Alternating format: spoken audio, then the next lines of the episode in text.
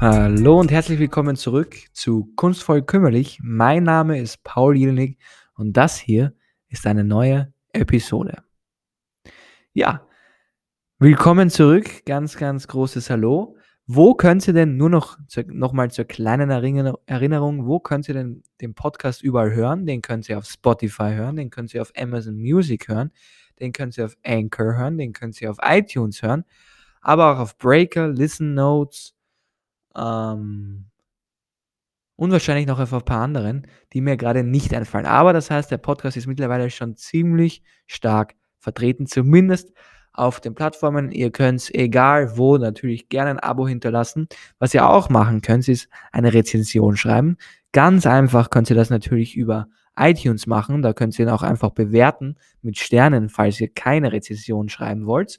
Was ihr auch machen könnt, ist über Enker eine Sprachnachricht schicken oder ganz klassisch eine E-Mail an die E-Mail-Adresse kunstvollkümmerlich.gmail.com, kümmerlich dabei mit UE geschrieben. Und was natürlich auch noch gibt, noch ein weiteres Service von diesem Podcast, ist die Spotify-Playlist QQ1000, geschrieben K-U-K-U und dann die Ziffer 1000. Da werde ich jede Folge meine Lieblingslieder aus den jeweiligen Filmen hochladen. Film, großes Fragezeichen. Jetzt rede ich schon eineinhalb Minuten und habe das noch nicht einmal erwähnt. Denn es geht natürlich um Filme. Und das jeden Dienstag und Donnerstag und dann natürlich meine unreflektierte Meinung innerhalb einer Instant-Kritik. Was ist eine Instant-Kritik? Das heißt, ich werde immer kurz nach einem Intro wie diesem hier mich dann zurückziehen, mir den Film anschauen und dann gleich wieder drauf loslegen, drauf lossprechen und meine Gedanken mit euch teilen. Es freut mich schon sehr, dass schon ein paar von euch eben jeden Dienstag und Donnerstag, denn jeden Dienstag und Donnerstag gibt's diese kleine Show dabei sind. Ähm, und ich hoffe, dass die Kuku-Familie noch ein bisschen wachsen wird. Bis jetzt bin ich aber schon sehr zufrieden. Der Podcast macht mir sehr viel Spaß und ich hoffe, dass ihr das auch merkt. Bevor ich aber gleich den Film erwähnen werde, den ich heute besprechen werde, möchte ich noch kurz darauf hinweisen, für die von euch, die es nicht mitbekommen haben, am Sonntag waren wieder die Oscars. Oscars ist immer so ein zweischneidiges äh, Schwert, allerdings es ist doch der wichtigste Filmpreis dieser Erde, zumindest ähm, in der westlichen Hemisphäre. Und als äh, sozusagen kleines Service möchte ich euch ähm, nur noch kurz ein paar der wichtigsten Kategorien vorstellen, falls ihr sie vergessen habt. Ähm, bester Hauptdarsteller wurde Anthony Hopkins für The Father. Beste Hauptdarstellerin wurde Frances McDormand für Nomadland. Die hat ja unter anderem schon für Free Billboards Outside Ebbing, Missouri einen Oscar bekommen als beste Hauptdarstellerin. Ganz große Empfehlung an der Stelle. Ähm, beste Nebendarstellerin wurde Yoon und den Nachnamen kann ich leider nicht aussprechen und möchte jetzt da auch dann keinen Fehler machen. Auf jeden Fall, glaube ich, hat sie äh, koreanische Wurzeln, was ein Novum bei den Oscars ist, dass eine äh, Frau mit koreanischen Wurzeln, soweit ich jetzt weiß, den Oscar gewonnen hat. Bester, beste Regie hat Chloe Zhao gewonnen für Nomadland, äh, Nomadland, auch ein Novum. Und dann wurde noch bester Nebendarsteller Daniel Kaluuya für Judas and the Black Messiah. Bester animierter Spielfilm übrigens wurde Soul, den habe ich ja letzten Donnerstag, weil heute, ja, heute ist ja Dienstag, also sollte das letzten Donnerstag gewesen sein. Und die beste Filmmusik hat unter anderem John Baptiste geschrieben, ebenfalls eben für Soul. Und ein Lied von John Baptiste ist auf der Playlist Kuku 1000 oben. Und der beste Film, natürlich die wichtigste Kategorie, die ging an Nomadland. Den habe ich leider noch nicht gesehen. Viele der Filme sind ja bei uns ähm, noch nicht gestartet, dadurch, dass einfach das Kino nicht offen war. Das heißt, da gibt es dann ganz, ganz viel nachzuholen, wenn die Kinos dann wieder offen haben. So, aber genug zur, ähm, zum Intro, genug zu den Oscars, denn um, es geht natürlich wieder um einen Film. Welcher ist das? Es ist ein Amazon Original. Das heißt, ihn gibt es auf Amazon Prime Video zu sehen. Er ist eine Stunde und 43 Minuten lang, relativ neu im Jahr 2019 erschienen und hat den wunderbaren Namen Britney Runs a Marathon. So, Das heißt, ähm, soweit ich es dieser Kurzdescription da auf Amazon ähm, entnehmen kann, geht es darum, dass Britney eine Frau, so wie man das jetzt sehen kann in den 30ern, ein bisschen die Nase voll hat von ihrem derzeitigen Leben und dann beschließt, einen Marathon zu laufen. Ob das jetzt so ist und ob ich das jetzt alles so richtig verstanden habe, weiß ich nicht. Dazu muss ich mir mal anschauen. Logischerweise. Ähm, aber ja, ich bin gespannt. Er hat recht gute Bewertungen. Also viereinhalb Sterne bei 311 Bewertungen. Das ist ganz interessant. Ähm, ich glaube, ich bin zwar nicht als junger Mann sozusagen die Zielgruppe von dem Film, aber, und das ist eine Regel, die ich jetzt einmal gleich loswerden möchte, gute Filme, egal für welche Zielgruppe originally gedacht, funktionieren für jeden. Ähm, dementsprechend sollte das da auch kein Problem sein. Ich freue mich drauf. Und ja, das heißt, ich werde mich jetzt zurückziehen und mir Britney Runs a Marathon anschauen. Bis gleich.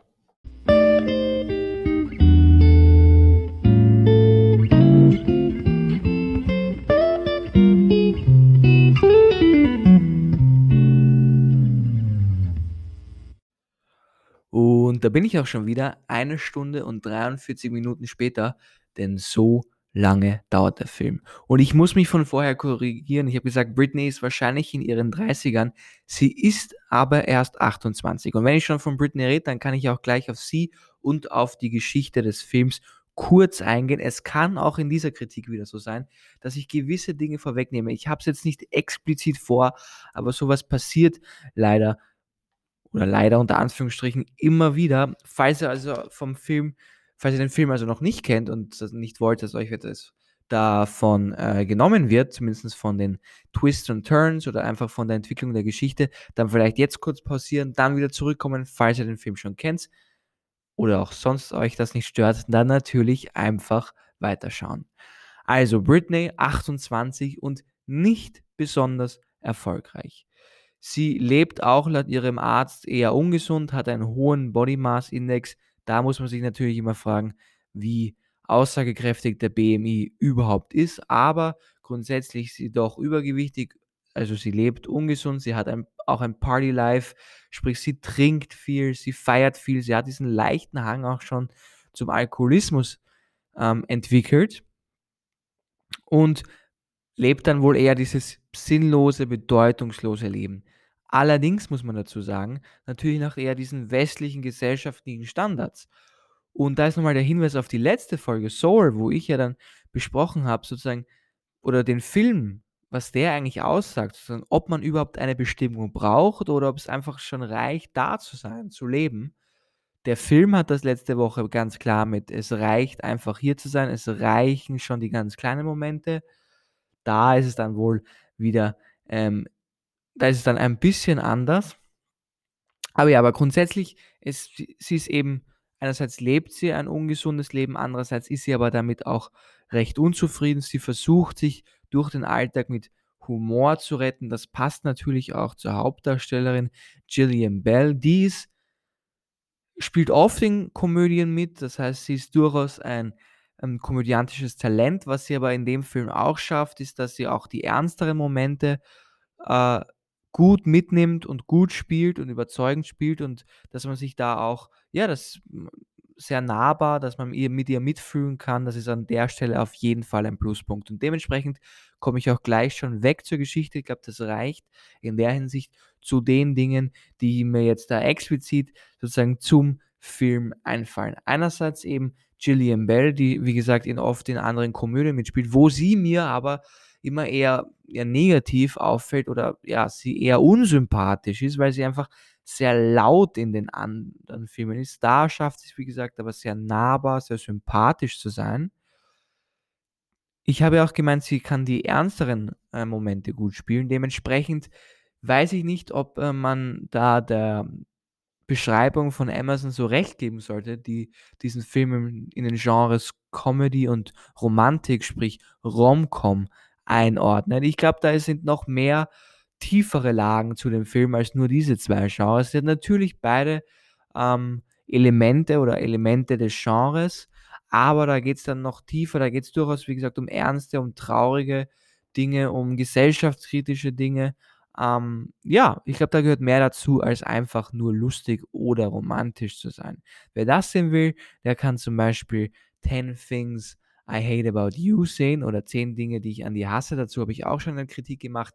Dementsprechend zuerst mal die Kritik hören und dann den Film schauen. Oder umgekehrt, je nachdem, wie ihr das lieber machen wollt. Aber gehen wir, beziehungsweise, ja, gehen wir weiter. Ähm, es werden, wie gesagt, ernste Themen angesprochen. Dazu zählen Angstzustände, dazu zählen irgendwo eine Art auch Depression, dass man sich nicht, ja, äh, oder dass man sich unzureichend fühlt, dass man eigentlich ein gestörtes Selbstbild hat. Und der Film, und das ist ein absoluter Pluspunkt, macht sich aber nicht lustig darüber. Das wäre ja eigentlich der vollkommen falsche Weg. Also dann hätte man ihn ja vollkommen verreißen müssen. Er hat aber gute Bewertungen und ich bin grundsätzlich, und das kann ich schon mal vorwegnehmen, auch sehr positiv angetan, weil er das zwar alles anspringt, spricht und auch Humor reinbringt, aber das alles von einem, von sozusagen der gleichen Ebene. Wir blicken nicht von oben herab. Und das ist auch ganz, ganz wichtig, weil ich glaube, dass sich viele mit Britney ganz egal jetzt, ob Mann oder Frau, sich mit ihr identifizieren können. Und dementsprechend wäre es auch vollkommen falsch, da diesen Ton zu greifen, was er aber nicht macht. Dementsprechend haben wir sozusagen auch eine interessante Hauptcharakterin, eine untypische Heldin, ähnlich wie bei Paddleton, aber aus einem anderen Grund. Paddleton ist auch ein Film, den ich schon reviewed habe, dementsprechend vielleicht auch da nochmal nachhören, um was es da so geht. Und das Schöne an dem Film ist, obwohl er Humor reinbringt, werden eben Übergewichtige, wie es oft in Filmen ist, dann nicht einfach auf, dieses, auf diese lustige Sidekick-Rolle reduziert. Dieses, diesen Fakt spricht dann auch einer der Personen an, vielleicht Britney sogar selbst. Ähm, aber ja, wie gesagt, ich finde, der Film vergreift sich nicht im Ton und wird den Thematiken, die er anspricht, auch gerecht. Was er auch gut macht, ist, dass er die Ignoranz von anderen Leuten sehr gut darstellt. Die sind dann entweder oft absichtlich oder unabsichtlich unfreundlich und eben ignorant und können sehr verletzend sein. Und ich glaube, jeder und jede, die sich ähm, schon mal in dieser Situation befunden hat, dementsprechend sich auch mit Britney identifizieren kann, denn es geht ja nicht nur ums Abnehmen in dem Film. Der Marathon ist ein Symbol für das ja, Verantwortung übernehmen über das eigene Leben. Und das zu dieser Conclusio bin nicht ich gekommen, sondern Lil Rel Howery, ähm, der spielt einen Charakter in dem Film, ich glaube, dem Demetrius, glaube ich. Aber ja, wie gesagt, es geht mehr ums nur äh, äh, ums Abnehmen, es geht auch ums, äh, ums Verantwortung übernehmen, ums generelle Umkrempeln des Lebens. Und dann sieht man auch gerade im ersten Akt, wie schnell das gehen kann, wenn man die richtigen Einflüsse hat, dementsprechend die negativen aus dem Leben streicht, also Leute, Dinge, Verhaltensweisen vielleicht, Habits, die einen runterziehen und wenn man das eben alles rausstreicht, dann zack, dreht sich die Spirale schon ähm, nach oben. Es, das dementsprechend geht's und da jetzt greife ich vor, ähm, geht das ziemlich schnell im ersten Akt schon. Und ähm, gerade im ersten und im dritten Akt geht es dann eigentlich um dieses Hauptthema, um dieses Laufen des Marathons. Ähm, aber, und das macht er durchaus ganz gut, zum Abnehmen, zum Verantwortung übernehmen gehört natürlich weitaus mehr, wie gesagt, als nur das Abnehmen. Das einzige Problem, das ich dann, oder nicht das, ja doch, das zentrale Problem, das ich eigentlich im Film habe, ist, und das greife ich jetzt mal schon vor, dass er dann eben im zweiten Akt zu viel meiner Meinung nach will. Es stimmt schon, es gehört mehr dazu und das habe ich jetzt auch schon durchaus oft in der Kritik erwähnt, aber dass man dann versucht, diese Geschichte davon zu erzählen, wie sie einerseits abnimmt logischerweise, wie sie sich auf den Marathon vorbereitet, wie sie ihr Berufsleben umkrempelt und ihr Liebesleben noch auf die Reihe geht und vielleicht noch ein paar Probleme aus ihrer Vergangenheit oder wie gesagt dieses gestörte Selbstbild versucht zu, ähm, ja, irgendwie zu bereinigen oder sich darüber zu erheben, dann ist das einfach ein bisschen viel. Und ich glaube, der Film, dem hätte es ganz gut getan, da ein paar wenig Story, weniger Storylines anzugreifen ähm, und sich aufs Wesentliche zu fokussieren. Aber ähm, das ist dann sozusagen nur ein Punkt. Er funktioniert trotzdem noch, auch wenn ihm das so in der Hinsicht ein bisschen ähm, ja, ja, Reduktion gut getan hätte. Und was ganz interessant ist, ist, wie gesagt, er geht ja mehr als über dieses Rom-Com-Genre hinaus. Wenn er dann neben diesen Angstzuständen, der Depression, diesem gestörten Selbstbild, gerade diese Probleme, die da am Anfang stehen, manche ziehen sich davon auch durch 'n Film, aber gerade am Anfang eben diese vor dem Beginn, vor dem Loslaufen, dem buchstäblichen Loslaufen, sondern die Probleme, diese ernsten Themen, die dann angesprochen werden, schon relativ zu Ende des Films. Und zwar diese ja, dieses fast manische Verhalten, dieses sehr determinierte Abdriften in dieses exzessive Laufen, wenn man so möchte. Also, dass sie wirklich sich nur noch über das identifiziert, nur noch übers Abnehmen identifiziert, dementsprechend auch oft dann sehr harsch wird gegenüber den Personen, die sie äh, buchstäblich am sozusagen am, am Wegesrand dann mitnimmt während ihrer ähm, ja, Verwandlung, während ihrer Entwicklung. Und das ist dann interessant, weil das doch dann ganz tief geht eigentlich. Und dann verliert sie natürlich auch vielen Sympathiepunkten, aber es ist auch irgendwie verständlich und dementsprechend, und das ist relativ selten für Romcoms, auch wenn ich schon natürlich jetzt zwei, dreimal gesagt habe, dass der Film mehr als eine Romcom ist, dass die Hauptfigur eine ziemlich tolle Character Development hat und nicht nur in eine Richtung. Es wird hin und wieder auch Gesellschaftskritik einge äh, eingebaut. Sie sagt dann zum Beispiel sozusagen, sie fühlt sich das, das erste Mal wie eine Frau. Da hat sie noch nicht die, Einkennt äh, die Erkenntnis, dass mehr dazu gehört zum Leben, als einfach nur physisch top zu sein. Aber sozusagen, dass es sie überhaupt so lange braucht, damit sie sich mal als Frau fühlt, das ist meiner Meinung nach, da würde ich die Gesellschaftskritik und auch die vollkommen angebrachte Gesellschaftskritik ähm, ja, sehen, identifizieren.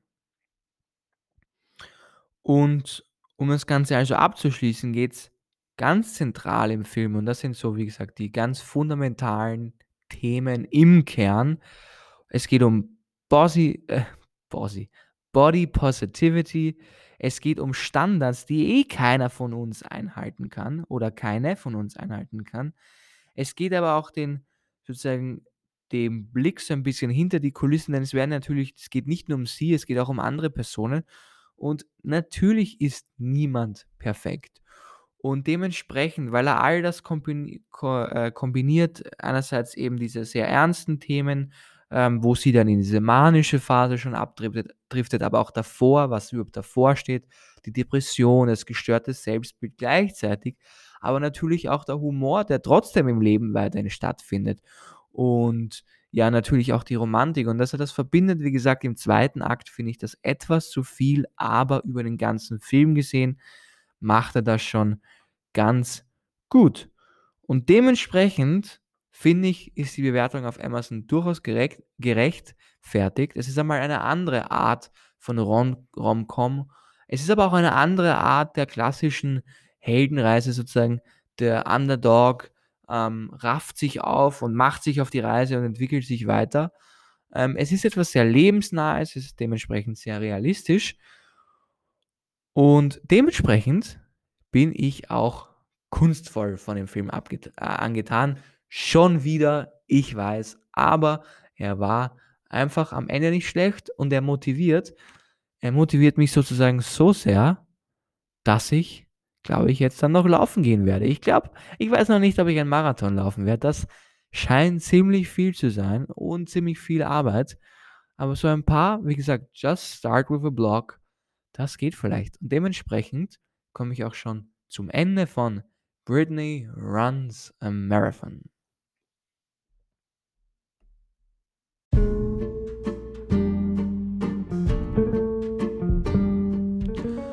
Mit dem Ende der Kritik komme ich zum Ende der Folge. Ja, das war's schon wieder für diesen Dienstag. Am Donnerstag geht's mit einer neuen Episode in dieser kleinen kuscheligen Filmecke des Internets natürlich wieder weiter. Mir hat die Folge wie immer sehr viel Spaß gemacht. Der Film ist dementsprechend eine Sehempfehlung. Ihr könnt ihn auf Amazon Prime Video sehen. Und ja, dann kann ich nur noch sagen, das hier ist Kunst für kümmerlich. Mein Name ist Paulinik und bis zum Donnerstag. Alles Liebe.